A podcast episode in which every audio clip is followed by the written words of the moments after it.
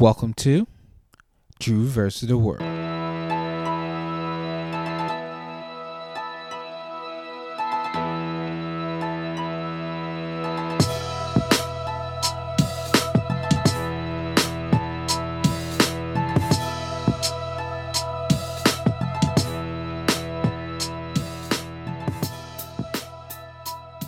Drew versus the World podcast about living, loving, laughing, getting inspiration through information. Today we have Brittany and Brendan from the Pickleville Production um, LLC. Um, how are you guys doing today? Doing very well. How about you? Good. I can't complain. Just you know, it's a beautiful Sunday here in Charlotte. Hot as fuck. Um, but but it's um, I rather take this than the rain because it seems like every time it rains here, the power goes out. So, mm-hmm. uh, yeah. How's it over where you guys are? Are you still in Connecticut? Yep, we're in mm-hmm. Connecticut. It's it's it's nice out. It has this running hot days, and then it's been raining a lot here too, mm-hmm. but nothing like that Charlotte rain. I don't know. It's just you really trying It's to like- dodge it. Somehow it still gets you like type rain. I don't Yeah, understand. and- And it's crazy. Charlotte's so small, but like a, a half of Charlotte would have no rain, and then the other half would like have torrential downpours. yeah, So it's just which which side are you going to get during the day?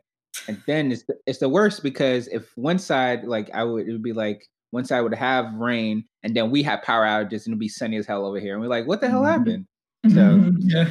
we we we get it we get it any way we live around these parts but um so first and foremost um i have a part of the podcast this brand new it's called the quarantine check-in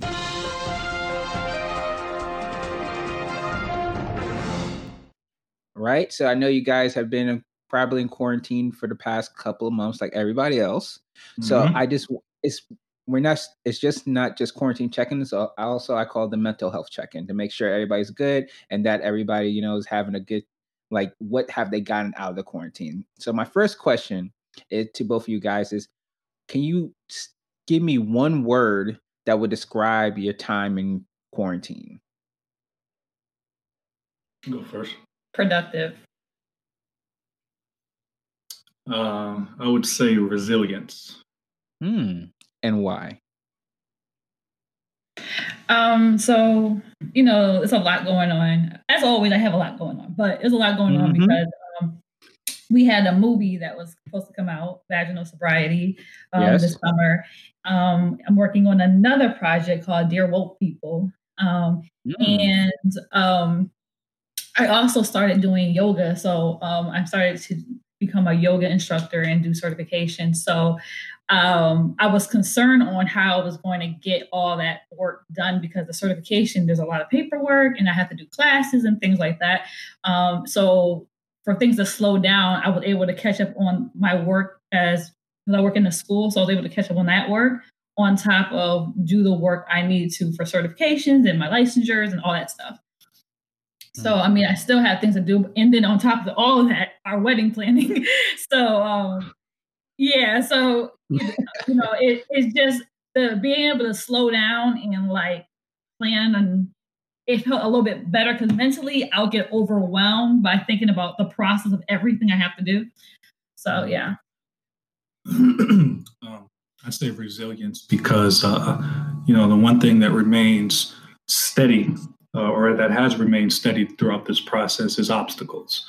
Um, so you have to make make sure that you remain uh, focused, um, you remain resilient, and you, you remain stronger than whatever fear this quarantine uh, has bestowed upon you. So, uh, you know, to piggyback off of what my fiance said, um, you know, the product, she's only able to be productive throughout this time because of her resilience. Hmm. So that, uh, that's, that's, that's my word. dope. That's my word. um, what what skills have you guys learned during the quarantine that you're going to take out of the quarantine? Like, have you guys learned about like you know a good meal to cook? Have you guys you know created like I know you're doing yoga classes. Have you learned anything new about yoga? Have you learned anything about new about yoga? Have you learned anything like any skills that you kind of curated during this time? Um, I realized that I am a better multitasker than I used to give myself credit um, to. Um, both Brittany and I are considered uh, essential workers. So um, the only thing that that shifted throughout these five months was our uh, workplace. Um, so, you know, we still, you know, did the same amount of work. My job, I actually my caseload probably doubled or even tripled um, during that time, and you know, I was able to uh, multitask uh, when it comes to that. And the second thing that I learned about myself is I am uh, way better at marketing than I thought I was. Digital marketing. Mm. Uh, my lovely fiance, she's smirking because she has been telling me um, that I have this skill for going on two years, but uh, it wasn't until we were, you know, required to physically be still for the past five months that I realized that that, that skill uh, truly is something that I have. Um, for me, yeah, yoga um, has been helpful with like just keeping in shape in my body, being more like self aware about things. Um, I did. It did help with the quarantine weight, but it, it did let me be aware of my body awareness of like some something not feeling right. Like why my knees hurt? You know, like those things like mm-hmm. like that. But, um, that and just being more cognizant about the energy you have around you. Because although we've been locked up in the house, some people and what they've been posting on the, on social media and like the things you hear, you you feel like I don't need that energy. Um, so mm-hmm. I'm gonna just unfollow you, and we're gonna keep it moving. You know. Um, so I, I, it definitely taught you a lot about people and things. Um, I know that human connection is important, but the, the, desperation that comes with that and what people were saying is just was like that was negative. I was like, I, I don't need that. Mm. So um, those are the things that kind of feel like ahas moments. Uh, so were you guys quarantining together?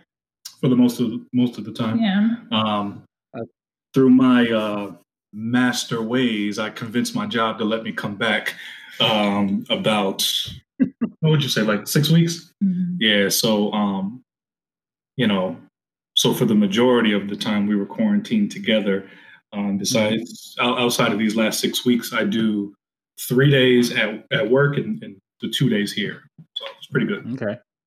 So, what have you learned about your partner during your quarantine time? So, this is like total shut-in time. You don't have no time. You you you didn't have no. You couldn't leave. Mm-hmm. There's only a few things open. There's no like shared events you can share. What have you learned about each other during that time? Um, that he loves me a lot. um, um, you know, because you have more, you know, it, it's funny when you're always working and this and that, and mm-hmm. you know, you, you're passing and you you make time for each other. But it's different mm-hmm. when you're like just always together. Mm-hmm. Um, and so, you know, even if we're like having a little disagreement or something, you know, we it's interesting how our communication has developed in a way where even like learning how to like talk to each other got better. Mm-hmm. And, you know, and then like, you know, he would just surprise me with gifts and things like that, which, you know, you can't be upset about that. And so uh, I would say, yeah, that we we've learned how to communicate better mm-hmm. and mm-hmm. work together better because although I'm an introvert and you know Brendan's more of a social butterfly than me, it depends on where I am for me to be a social butterfly. Um, you know, there was times that you know he's like, I want to go out, you know, and I'm like, I'm chilling, I'm about to go read a book, you know. so like I'm good over here but um, you know, being his support was important, and you know, us just learning to work together and communicate better was what I think we learned. Um, I wouldn't say that I necessarily learned something new about Brittany because you know, from the moment we started dating, you know, every aspect of her has been on my to-do list. So, you know, learning these things um, over the past two years has been essential to me. But I will say, um, one of the things, or the main thing that has been confirmed for me about my uh, fiance is um, even in a world tragedy, a, a, global pandemic, I still choose her over and over and over again. And you know it because you know you you you know it because you put the ring on the finger. But it's powerful, man. Just, just just like just like she said, um, and Brittany will tell you, ask her how many Walmart runs I went. Like I just I, I it was a really it was a really weird time for I'm us. Gonna sacrifice myself for you so you weird. can have no. something to eat. Yeah, she, um, that kind of love. well, well, well, Drew, the funny thing is, she's actually being serious. Like, he, did not, he did not want me to leave the house. It was like a weird, I would say, like three weeks where mm-hmm. I was like, I'm gonna go to the grocery store. Let me let me do this. Let me do because I, you know, I'm a very traditional man, and although mm-hmm. the traditional aspects of me are not defined by money and gifts and things like that, the traditional aspect is defined by um, actions and mm-hmm. and uh, chivalry and you know just making it easy for my fiance you know she's extremely independent and if she wasn't independent i wouldn't be sitting next to her but there is something about serving when it mm-hmm. comes to you know your your fiance soon to be wife and you know in Heights because we've been in quarantine what five months so, well, really four, but she started her like she works at a school, so her quarantine started all the way back in February. Uh, yeah. Um, mm-hmm. you, March. Okay, so mm-hmm. um, you you really do have that animalistic uh, tendency about yourself. You're like, no, you are not even going to stand in line somewhere. You're not, you know, I'm there with the mask, holding holding the bags and everything like that. And so that's how I come to that conclusion about uh, about um, you know what was confirmed for me you know even in the world pandemic i still choose her over and over again um, so yeah it's, it's refreshing it's refreshing yeah I, I it's like a hard reset i, I mm-hmm. think on relationships because you have oh, yeah. to because no, it's no, it's no leaving that. Like nope. even when you said you went out to Walmart, that's mm-hmm. like you get like maybe an hour out, yeah, and you got to yeah. come back in, and, that, right. and, then to your point, you're like, oh, we're gonna have we're gonna have this little um argument you ain't going nowhere. So yeah, yeah, we got to yeah. get over this. We, we this so we gotta we gotta take care of this. We gotta communicate. If either we're gonna bypass it and move move forward, or this we're gonna hunker down and try to find a solution. So it yeah, this complete hard reset. Okay, mm-hmm. so that was the quarantine check in. Cool. All right, we're gonna have sounds and stuff like going. Yeah. Okay. Post production, you know, you know about that. Um, so you touched about about it a little bit, um, a little bit during the quarantine check-in about um, you know films that you guys are creating, and I mean, mm-hmm. um, uh, I know you get you had like a play that you did mm-hmm. previously, mm-hmm. and then a, another film that's coming out. Um, first and foremost, are you guys what what is the idea of Pickleville Productions, and what are mm-hmm. your guys' kind of parts in that kind of production company? Are you? Okay, so I'm the CEO of Pickle Productions because my nickname is Pickle. And Pickleville, I, I changed it because originally I had it as Pickle Knox, and I was thinking like kind of like a school kind of a vibe to it. But then I was like, no, like my my mm-hmm. mind is like a village. Like there's like so much going on, and like because my mind is like I look at things in so many different perspectives at all times. You know, my goal is always to try to give more than one perspective to a situation when I create something. So I thought Pickleville would have been better because I wanted to mm. give a village of like what's going on in, in Pickle's mind. Mm-hmm. Um, so Pickleville Productions is an advocacy, like an art advocacy um, organization. So we take social issues and we like you know write about them and we perform them. You know we is all about acting and there's a lot of dance. Sometimes we do singing. Um, you know, sometimes if I'm in a good mood, I'll do some of my poetry in there. And it's it's mm. just you know bringing awareness to issues, giving people different perspectives on situations, taking someone else's perspective on a situation and putting it on a platform so that their voice feels heard. is pretty much what that is. Now he's my director of operations, so he handles the money. He makes sure people aren't mm-hmm. crossing mm-hmm. me, um, you know, and he also helps with all the marketing stuff. Um, so, you know, he's always the one like, you need this and you need that, like.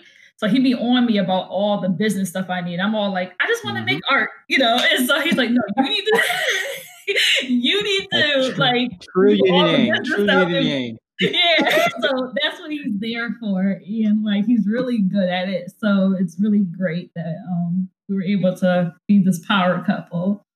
Mm-hmm. So, so Brendan, I don't know you too well. I, me and Brittany go back from the JCSU days. Can you give me a little mm-hmm. bit about your background and like how did you, how did you, how did you become director of operations, and what what are the skills that you've cr- kind of curated through your life that makes you kind of like a good person to do business? Okay, so um, I am a uh, United States Air Force veteran. Um, came home uh, back in 2000. My pleasure. Uh, came home back in 2010. Uh, and a couple years after that, I started my own community-based organization called BC Consulting. Uh, very local. I, I would do uh, motivational speaking, inspirational speaking, uh, keynote speaking, and um, my niche was interview etiquette at the time. Um, you know, uh, partnered with a lot of community-based organizations, but it's also important to mention that I also partnered with some international organizations too. Because if you're going to be a gift to the world, you need to be a, a strong contribution to the global community not just your community. And I feel as black, black and brown people, what we do, we want to be, you know, we want to be uh, king of the avenues, but you don't want to be a, a, a pawn, um, you know, on a global scale. So, mm-hmm. you know, it was always important to me, especially my teaching in the Air Force. Uh, a pawn on a global scale has more power than the king on an avenue. Mm. Uh, and then you have to really humble yourself to, to come to that ideology. So fast forward a couple of years. BC Consulting was successful to me at the time, uh, being in my early 20s and everything like that. Um, then I shifted to my in my late 20s to rebrand the company to a foundation because everything, the majority of everything I was doing was a community based, but it was also very philanthropic. I started mm-hmm. my uh, own turkey drive uh, in Hartford uh, back in 2016. It was called 25 Turkeys for 25 Family. Very simple. Uh, put nice. a campaign out. This is before I knew about lighting with Instagram and everything like that. Mm-hmm. Uh, you know, I don't have social media now, but when I, I, I, would look back at the videos and it's all like foggy, and I'm like, I can't believe I already yeah. mm-hmm. But um, I, I tell that story to say the uh, 25 turkeys for 25 families campaign, I ended up getting 37 turkeys um, that year. And I only started the campaign three weeks before Thanksgiving. So I'm just like, okay, this is pretty dope. Um, you know, I can see myself doing this. And uh, that was 2016. So uh, 2017, we went ahead and uh, continued that. One, we, we upped it 100 turkeys for 100 families. Um, yes. Did not get 100 turkeys. Uh, did not get 100 turkeys. I, I, did. I didn't have the marketing chops to know you can't go from a quarter to a full bird just like that. Yeah, um, mm-hmm. it's just it's it's nearly impossible. But we did get enough turkeys to feed. I think we had like 50. I think we hit our halfway mark.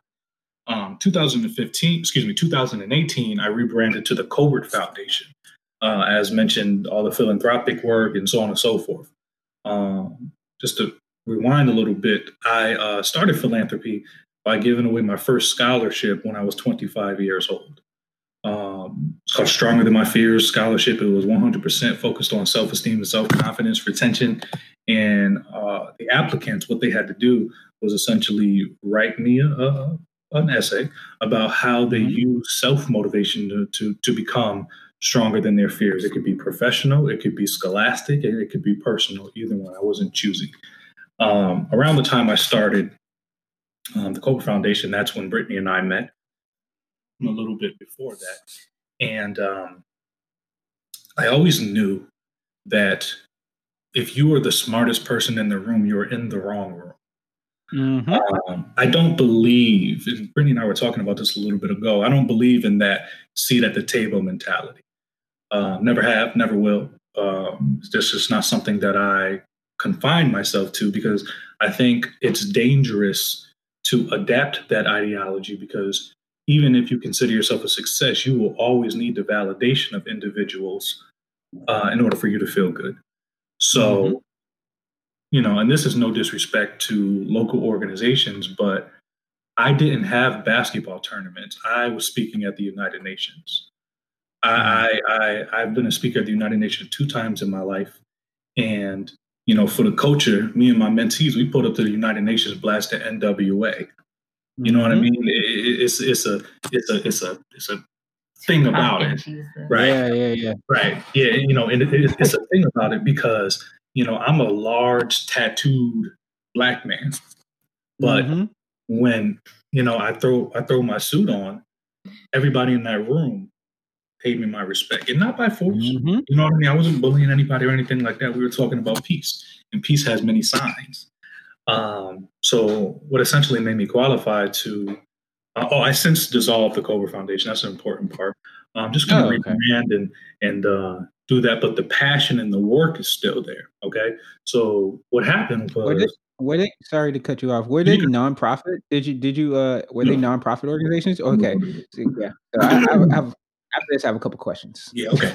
Yeah. The risk the risk with nonprofit is I am not comfortable with a board of directors having more power than I do over mm-hmm. my dream because yes. the myth is if you're not nonprofit, you're evil, and that's not true. That's not mm-hmm. true. You can choose to give away 100 turkeys. You can choose to give away a scholarship. You don't need to be nonprofit. So what what happened between Brittany and I? Um, you know, she was giving me a lot of credit, but she's not giving herself credit. She, what she ended up doing was helping me with all of the soft skills when it came to the Cobra Foundation. Um, set up like this, do it like this, do this icebreaker. Because me, I'm a, I'm, a, I'm really a bridge to business type of guy. Um, mm. You know, when you you're doing big events like conferences, international conferences, the UN, it's business. So you're up there, you know, spitting game and this and that. But she really helped me when it comes to that. But I can market digitally very well. I, I, know how to write a caption. I know how to write, uh, you know, if it's a one word, I mean, if it's a three word caption or a 30 word caption. I do mm-hmm. speeches, I, you know, do so on and so forth. My job is while she reigns queen over her empire, I'm, I need to be there protecting the kingdom. And I do mm-hmm. that by letting her know that before the year is up, we need to get out our LLC information. I, I let her know that by explaining the difference between different business licenses. I let her know that by making sure that she, and you, you even use this, her pickleville.org email address versus mm-hmm. pickleville at gmail.com. Both yes, completely will, different. Yep. Right. Both will, will will allow you to send and receive emails, but there are individuals who won't even email you if you will not dedicate twelve dollars to purchase a mm-hmm. domain. Um, mm-hmm. So yeah, and I've been doing that uh, ever since.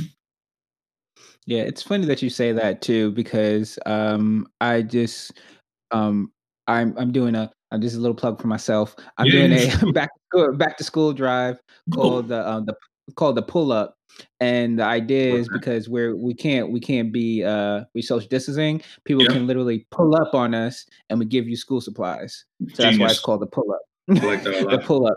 So um, and I was saying that um, I'm not a nonprofit, so mm-hmm. there's been a lot of flack from yep. people like like, hey, you know, you how are you doing this? Where's money going? Da da da da da da da. And then it's been very fun to kind of give them to also to your other point to give them my be like hey if you want to send information send it to my business email yep. um info at trulygenius.co yep. and they're, they're like they're like oh i didn't know you had and i don't have a website I don't have an Instagram.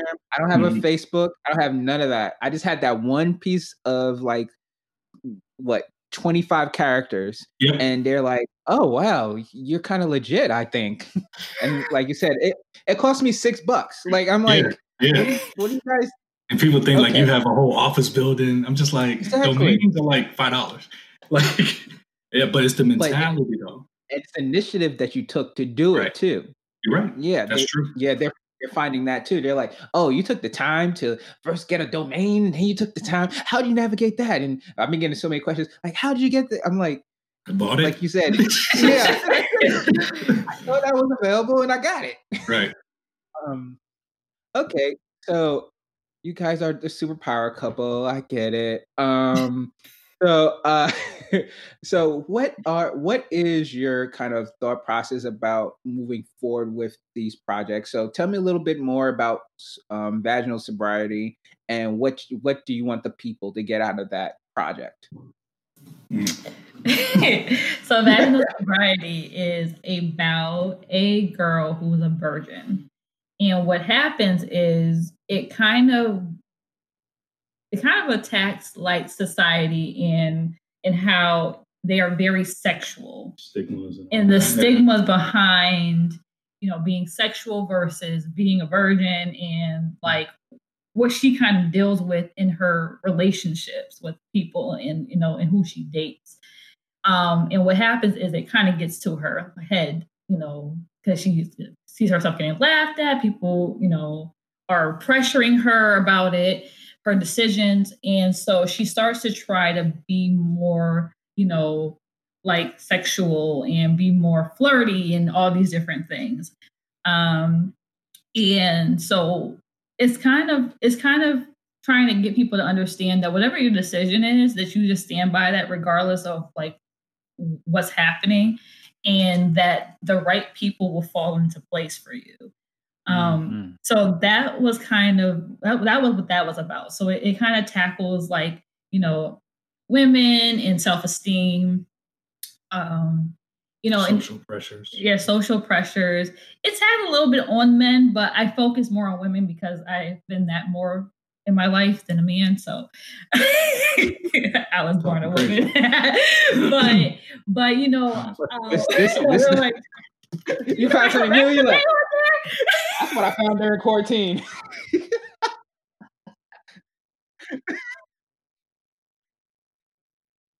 okay, so yes, men were really like engaged in the um into it more than I expected them to, and they actually had a mm-hmm. really interesting interesting perspective on you know why they were. Um, and I learned a lot about people in like their sexual um preferences and like their perceptions. and their perceptions about things mm-hmm. through making that project. Talking about the next one. In Dear Woke People. You know, that's my baby. Yeah, so Dear Woke People is still in it's still in the oven, but it was inspired mm-hmm. because I, have really been people watching. Like I really um it's beautiful. And beautiful. It's it's just I've seen so many different philosophies and conspiracy theories that I just sit there and I'm just like, black people, and this is, this is definitely for black people, black people. You know, there's one thing for when the systematic oppression is happening and they're really systematically, you know, doing something to you. But it's another thing when like you have these hypotheses that you're acting on, these theories that you were just like, no, this is really what it is. That's why we got to mm-hmm. move like this. And like, why do we have them? Actually, CNN just popped out and told us what is really happening, but you still think it's more than that, you know? Uh, mm-hmm. that was like, no, I'm I'm inspired to write this. So yeah, yeah we're, we're conspiracy theory, conspiracy theory woke people. Yeah, that's, that's yeah. what I call them. Yeah. Um, as far as from an operational standpoint, where Pickleville is going. Um, the idea is to be a a pillar in the community theater world. Mm-hmm. Um, you know, you, you don't want to you don't want to block your blessings and say we never want to get too big because that's just a counterproductive thing to say. However, um, we do always want to let individuals know that status will never be a hindrance on you working with Pickleville Productions. You know, the main thing that will be a hindrance and or qualification is talent, passion, and activism. So, you know, in a perfect world down the line, a young college kid come comes to, to, to Brittany and myself probably Brittany. I'm just probably going to be doing numbers somewhere in some office, not talking to. You know, come comes to Brittany, and he or she says, you know, um, you, know, I, I, wrote this play when I was a freshman in college, and you know, the school wouldn't let me do it because they said it was too political. But I really worked hard on it. Brittany's she's not going to guarantee that person that they'll be able to show it at Pickleville Production Studios, mm-hmm. but I know her, and she will read it.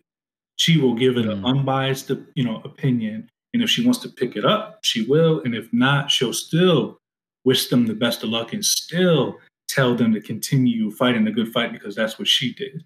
Uh, we're going to be really big on validation. And I say validation in the uncommon way because Brittnee cannot validate a young writer's passion. The same way these individuals who didn't want to work with us, who didn't take her work serious, they still don't validate her.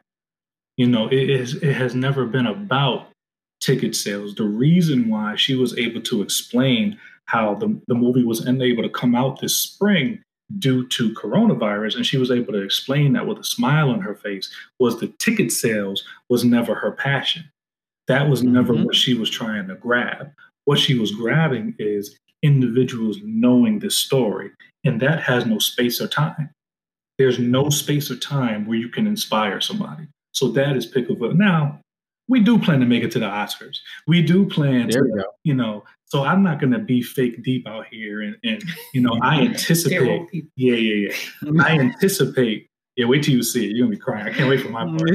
Um, like, I anticipate my wife saying, hey, babe, I'm going to be out in, in, in, in, uh, in Hollywood for a couple of weeks. Like, I anticipate that stuff because, mm-hmm.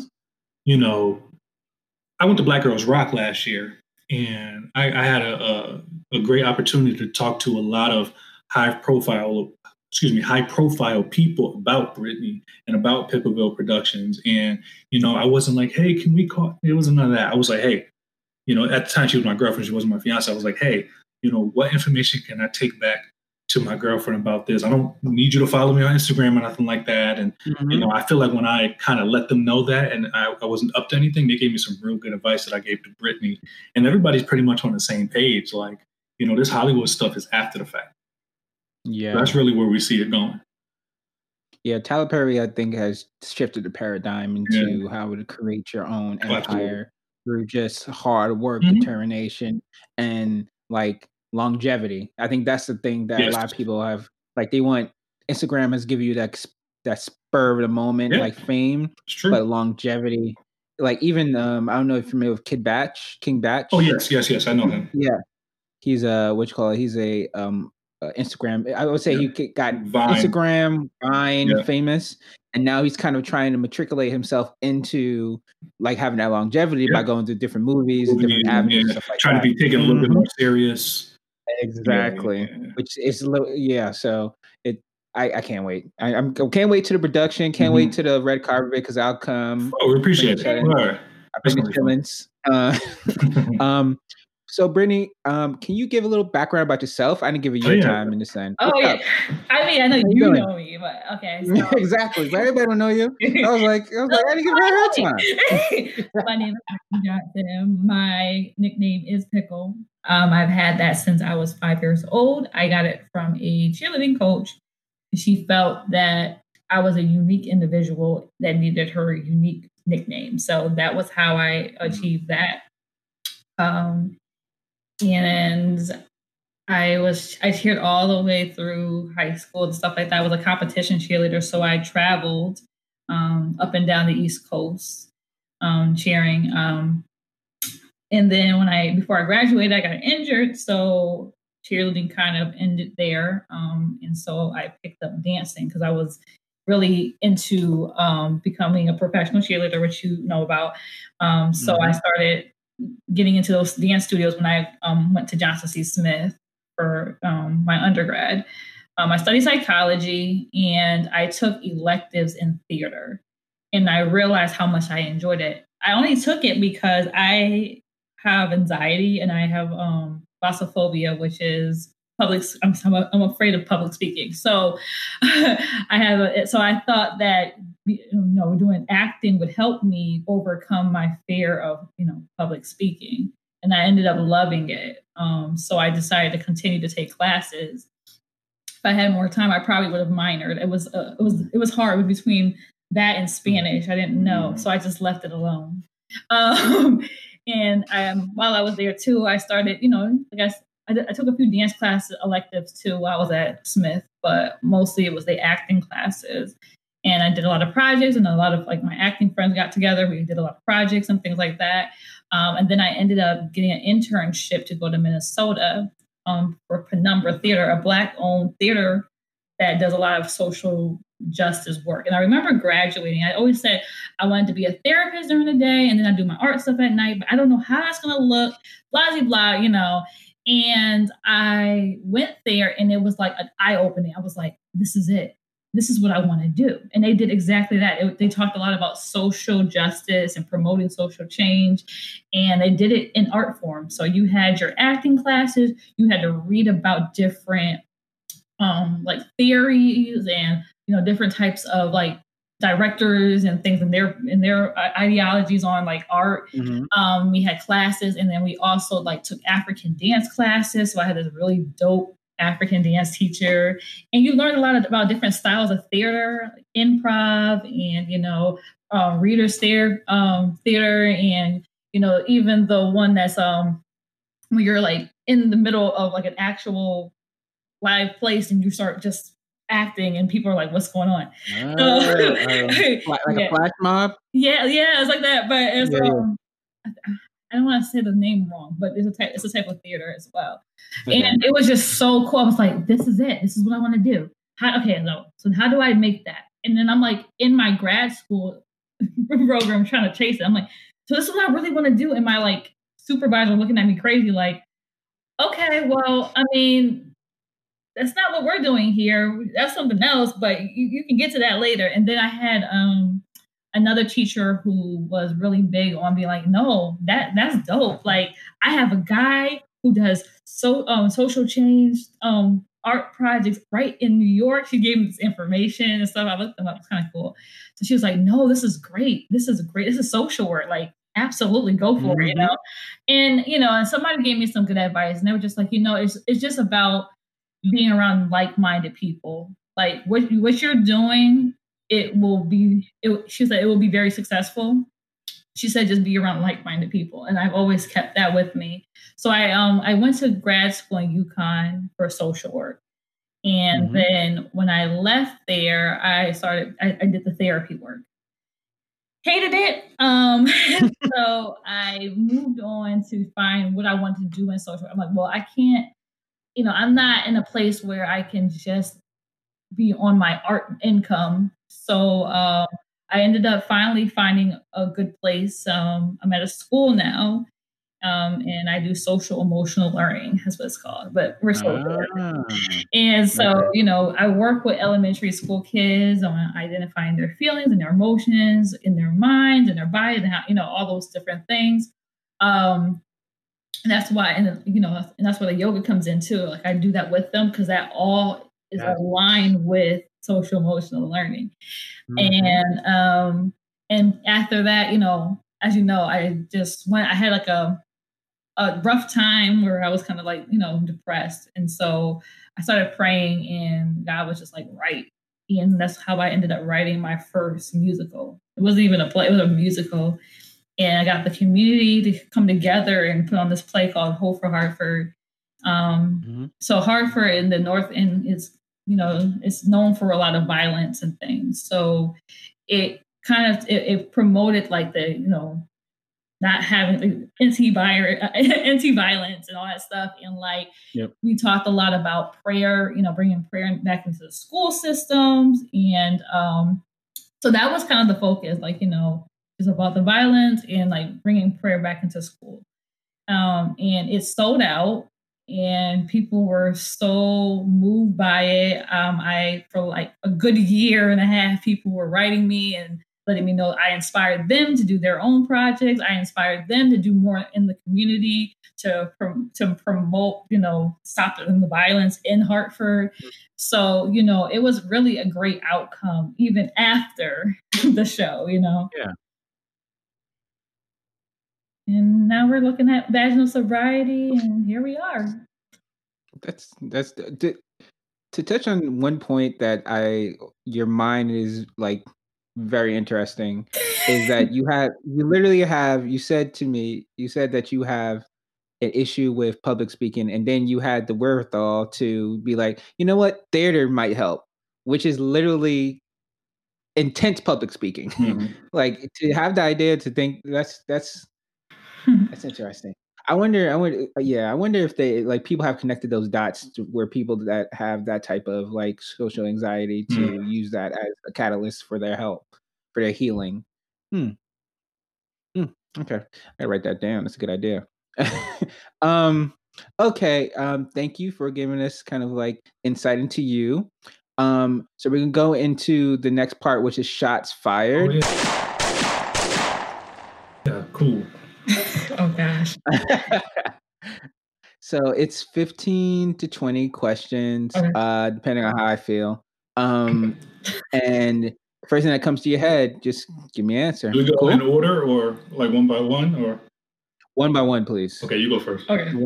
No, no, no, no. We're going to do one by one. So you give answer, then you give answer. Oh, Whoever okay, okay, okay. Yeah, yeah. that makes some more Because yeah, because sometimes I remember I started this and was, I had like three people and they were like, "Gray." I'm like, hold on. it was like everybody can't say it at once. Right. okay. All right. Um. So this is shots fired. What's your favorite color? I don't have one. Gray. What's your favorite sport? Cheerleading. Baseball. What's your favorite movie? A Long Kiss Goodnight. Godfather Part 2. What movie do you hate to love? The Notebook. Your third person said Notebook.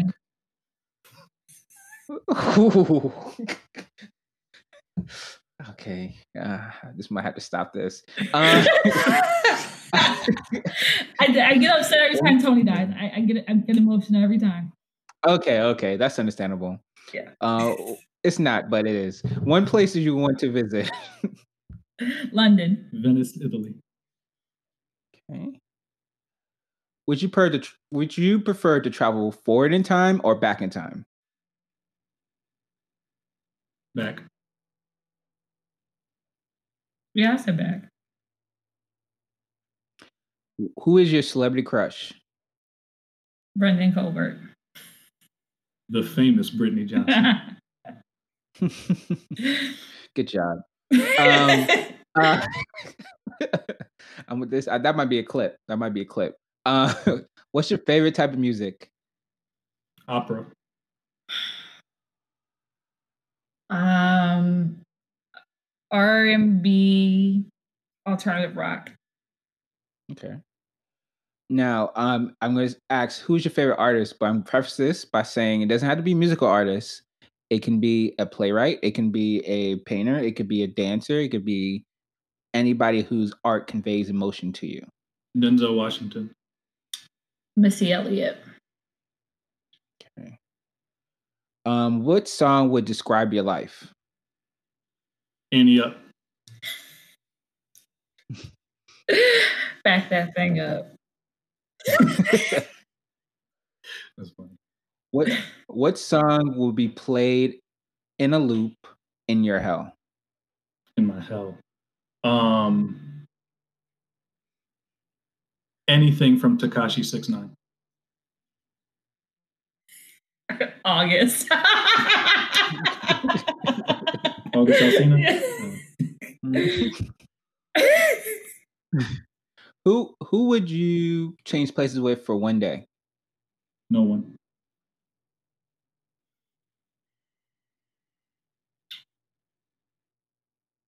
A horse. What? they just sit there, they eat, they just be chilling. Okay. A simple life, you know? All right. Um, what would be the name of your autobiography? Kingmaker. Define gravity. Mm. If you had to be handcuffed to someone for one month, who would it be? Brittnee Johnson. Brennden Colbert. Good job. Um, if you had a talk show, who would be your first guest, alive or dead? And what would be the first question you ask them? Nas. Nas would be my first guest, and my very first question I would ask him is, "How did it feel to become king at 19 years old? Hmm. How did it feel to become king to an empire not built yet at 19 years old? 1994, April." Queen Latifah, and I would ask her what helped her do everything she desired. What's one superpower you want to have? Strength. Um, I would like to teleport. Okay. What is one of your guilty pleasures? Shit, let me let me uh, let me choose one. Um, frosting. Mm. Just out of the out of the jar. Out of the jar. Just, I said I um, repronounced you Chuck and Larry. Yeah, Chuck, yeah I said that yeah. yesterday. On Netflix. Mm-hmm. Yep, yep. They just added it. Yep. What about you? See, I don't have a guilty pleasure because I just because I'm weird and I know it and I embrace it. So it's hard to be like, I'm embarrassed to tell everybody I like this. Well, guilty pleasure is not that all the guilty pleasure is is something that you you like doing. Like some people's guilty pleasures yeah. are just regular stuff. Mm-hmm. Like sometimes I, I one of my guilty pleasures is going, you know, to the bathroom and using the squatty potty instead of just going regular. See? I guess I guess the the the, the people watching. Okay. Like just I like listening to people and and what they think about stuff. So, last question: What is your death row meal? Last meal of life. I need an app. I need an entree, and I need a dessert. You want to go first? I already got mine. All right. So, um, appetizer is going to be mozzarella sticks. Um, the actual meal is going to be um, beef marsala, no onions, no mushrooms, garlic mashed potatoes whipped with basil, asparagus, and the dessert is going to be um, blueberry pie. Nice. And some Kool Aid. Ooh, okay. If it's today, I'm feeling mac and cheese, collard greens.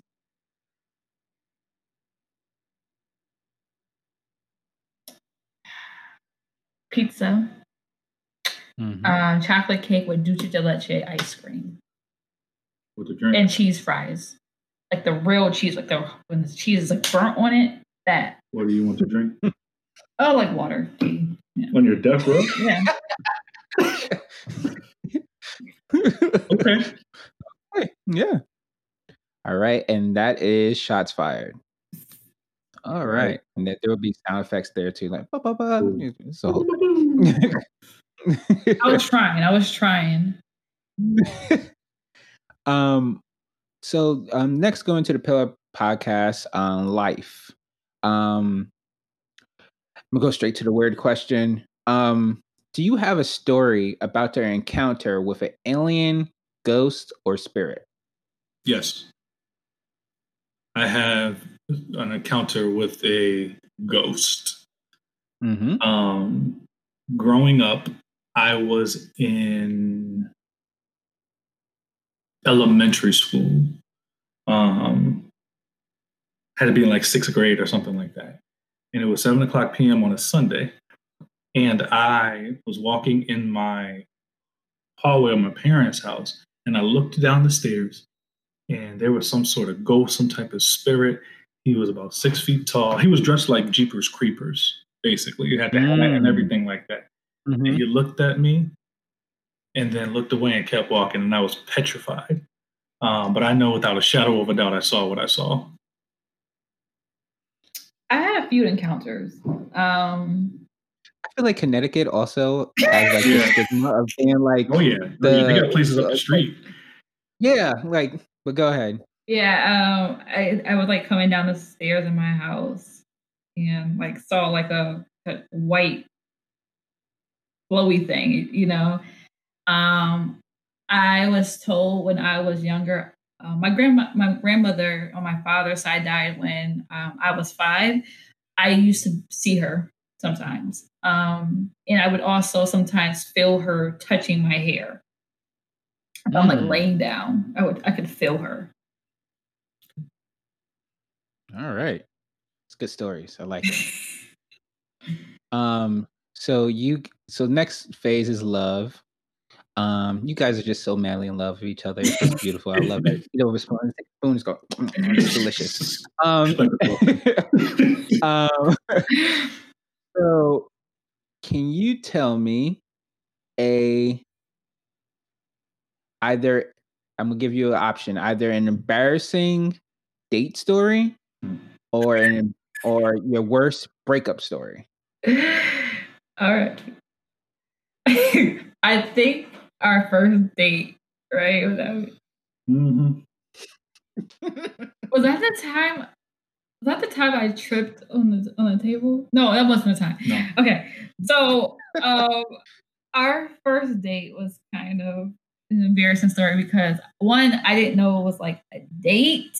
Um, I just thought we like we because we were like we were friends for a little bit. Like I just thought he wanted someone to go with him um to a gala. Like at the you know, I was like, yeah, I got you. When I get off work, you know, I might be a little late because you know we get off right at you know five, but I ended up being like I guess really late. So um, it was ending.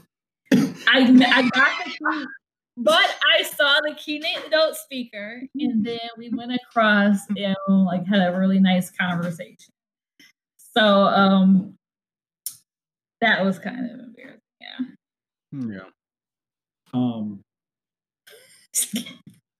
so.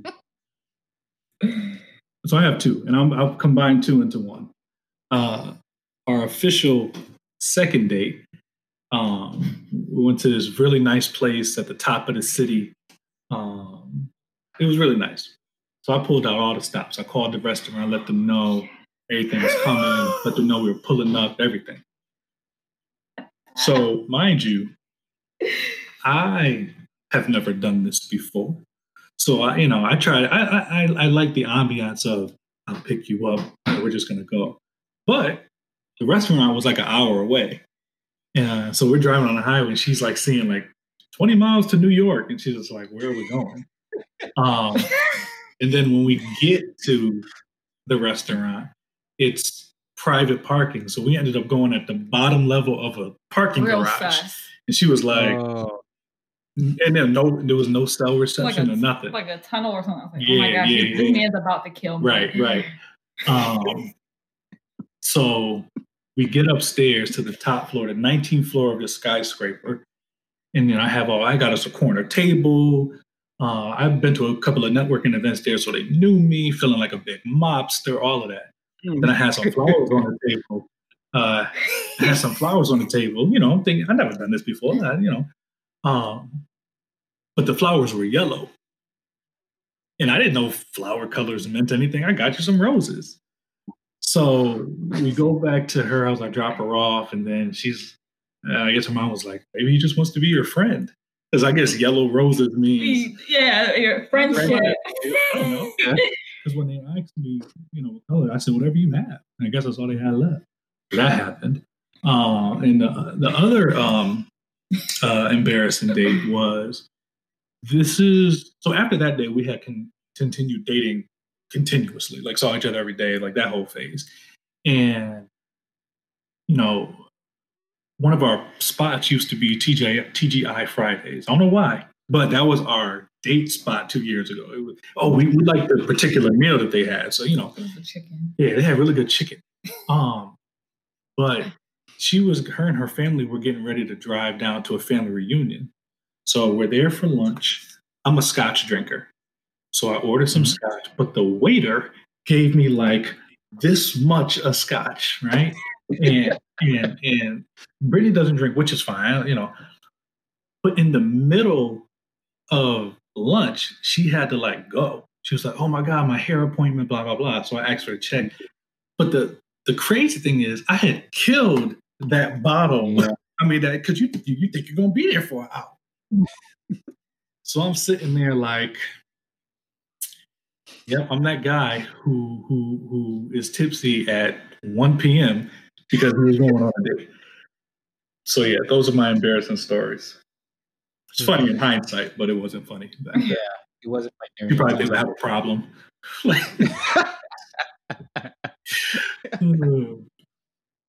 all right. The last but not least, laughter. Um, it brings us all together. Um, I think we had a good, good amount of laughs during this mm-hmm. conversation.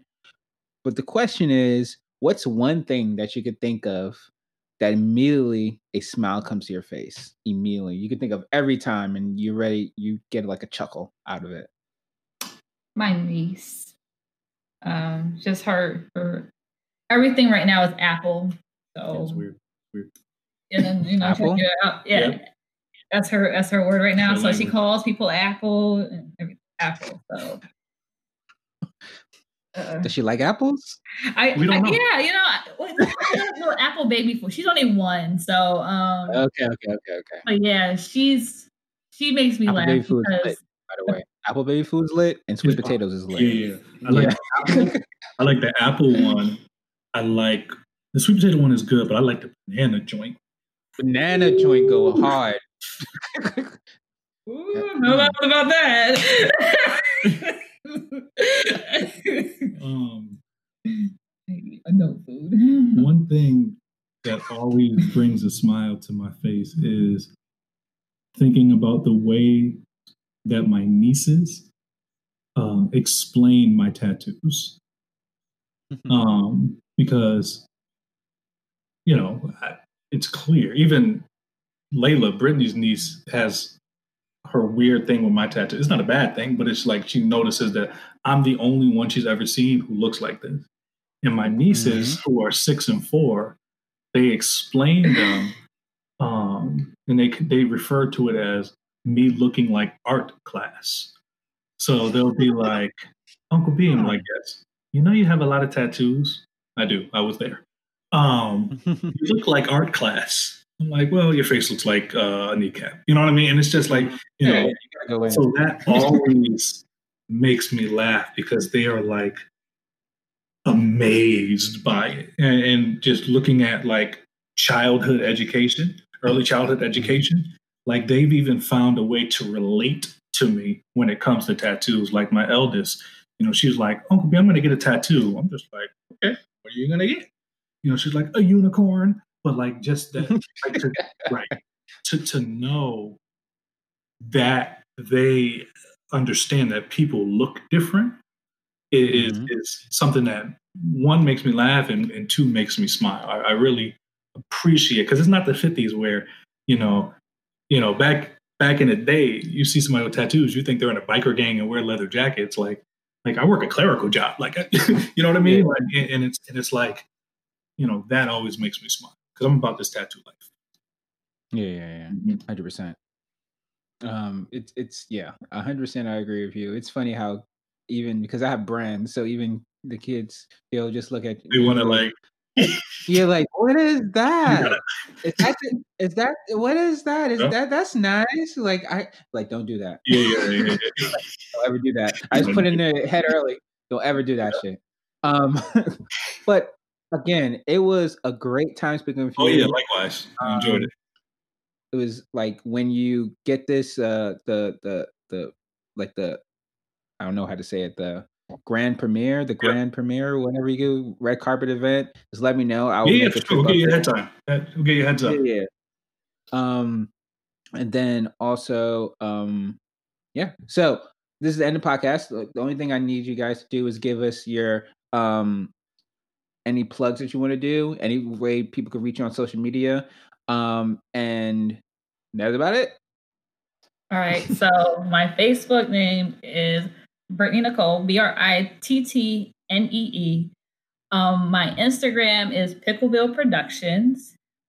I would spell that out, but it will be on there. It'll be written on your caption. Um, and um, I have a LinkedIn account, It's under Brittnee. R I T T N E E. And I have a Twitter, and you can subscribe to my YouTube channel. It's also Pickleville Productions. So I have a Twitter because uh, I like to talk that talk. Um, you can find me on Twitter at Brennden Colbert. That's B R E N N D E N C O L B E R T. And I also have a YouTube page uh, where Brittnee and I just you know talk that talk about everything about police brutality, white supremacy, and we do movie reviews. So Brennden Colbert on Twitter and Brennden Colbert on uh, YouTube, and that's where you can find me. I've seen the music, the um, the reviews. It's mm-hmm. awesome. Thank you. Thank uh, you. Because you guys have like like contradicting sometimes. Yeah, yeah, yeah. yeah, so I'm like, I'm like, okay, what's she gonna say? What he's gonna say? Oh, he yeah. don't like that. Because Brittnee's like, you don't like yeah, yeah, and I'm just like, no, burn it down. You know, like, I don't like burn it down, but maybe like, you know, burn the, yeah. the fence down. You know. yeah.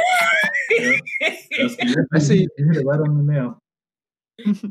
um, but of course, all this information would be provided in this um, show description. Um, the last thing we do here on Drew versus the World they say our catchphrase is love, peace, and chicken grease. All right. So I would love you guys to do it together. um, I'm gonna count to three, and then you can do it. Okay? Yeah. Ready? One, two, three. Love, peace, and chicken, chicken grease. grease. That was awesome. Wow. And we're and we're out. And this has been another episode of Drew versus the World.